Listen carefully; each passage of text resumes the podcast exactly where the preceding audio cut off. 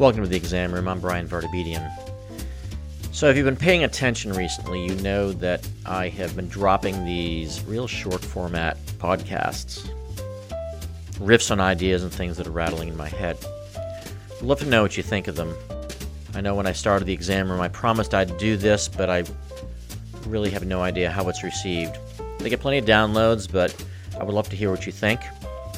Drop me an email at 33charts@gmail.com and let me know how these settle with you. So I've been thinking a lot recently about influence online, and specifically physician influence. This kind of started when I was on a panel not long ago where it was asked, what's going to become of the physician thought leader in the digital age?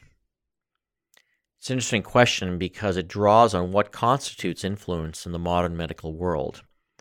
How do we determine who we listen to, and how will digital communication and social media change that? Kevin Kelly, who's the founder of Wired magazine, once suggested that where there's attention, there's money, and of course, where there's money, there's influence. As I first described in 2012, we're beginning to see the rise of the digital thought leader. And as more physicians draw substantial followings, we're seeing new ways that industry can exert influence. This is no more evident than on Instagram, where we're seeing growing numbers of young physicians, especially medical students, leveraging social influence for industry affiliation. So when I look at prominent doctors on social platforms, be it Twitter or Instagram, my lens increasingly sees two kinds of doctors. I see them in two categories. There's those with authority and those with influence. Those with authority are the true leaders in medicine, the folks with deep knowledge, experience, and credibility in their domain. They are truly the leaders among physicians, the power hitters. Not necessarily academics, although many of them are. Good example is Eric Topol in this category. Alternatively, there are those with raw influence. Those are the folks with lots of followers or influence as determined by platform metrics. Now, some influencers do have authority. Other influencers are posers who dress up influence as authority. Many docs are somewhere in between. Now, categorically, among the public, physicians are considered to have authority, although this is really relative. Physicians with authority among other physicians is far less common. So the problem that we're facing in the social health space is that the consuming world conflates influence with authority. We automatically assume that folks with lots of followers have something worth listening to. We see it as a kind of social proof. But popularity, as you are well aware, has no correlation with having any idea of what you're talking about, certainly in healthcare. In fact, digital health, as you've noticed, is overrun with empty-minded self-promoters who have thousands of fawning followers. And what they know seems to be limited by what they read on Twitter 10 minutes earlier. Or, as the New Yorker taught us years ago, on the internet, no one knows you're a dog. The upshot here is that a well-constructed digital presence can make us all look a lot better than we really are. And all of us are guilty of that on some level.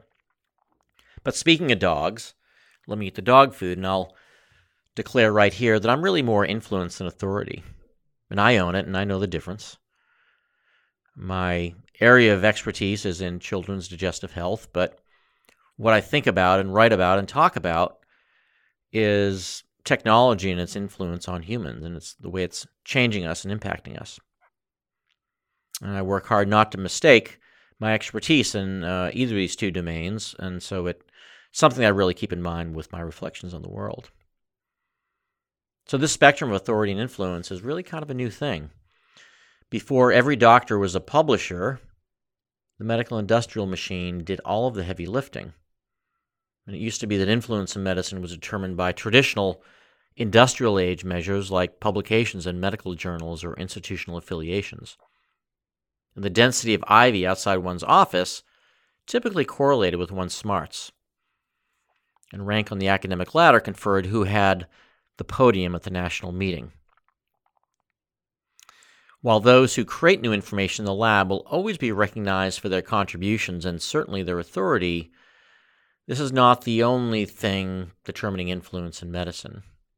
As doctors collect in new spaces, new rules of influence will apply, and the digital age will deliver a new type of thought leader, for better or worse. So, understanding physician thought leadership in this new world has created real challenges for both industry and the consuming public. And I suspect that the early network theorists were probably wrong. The crowd isn't always smart when they choose who's worth listening to. Influence and attention is not a surrogate marker for credibility. So going forward, I think conflict is going to require special attention from both those who create media and those who consume it. So I hope this gave you something to think about. If you want to learn more about this, you can go to Google and enter 33 charts and digital influence. You'll pick up the 33 charts tag on digital influence, and it might give you some more interesting background reading. This show is made possible in part by the Social Health Institute. Through research and partnerships with healthcare organizations around the country, the Social Health Institute explores new and innovative ways for hospitals, healthcare organizations to develop and enhance their social media and digital marketing strategy. To learn more about the Social Health Institute, visit them online at socialhealthinstitute.com. That's socialhealthinstitute.com. Thank you for joining us in the exam room. If you like what you heard here, please rate the program, review us, or let folks know about us. And if you have any really cool ideas that you'd like discussed here, please feel free to let us know. This has been a Touchpoint Media production. To learn more about this show and others like it, please visit us online at touchpoint.health.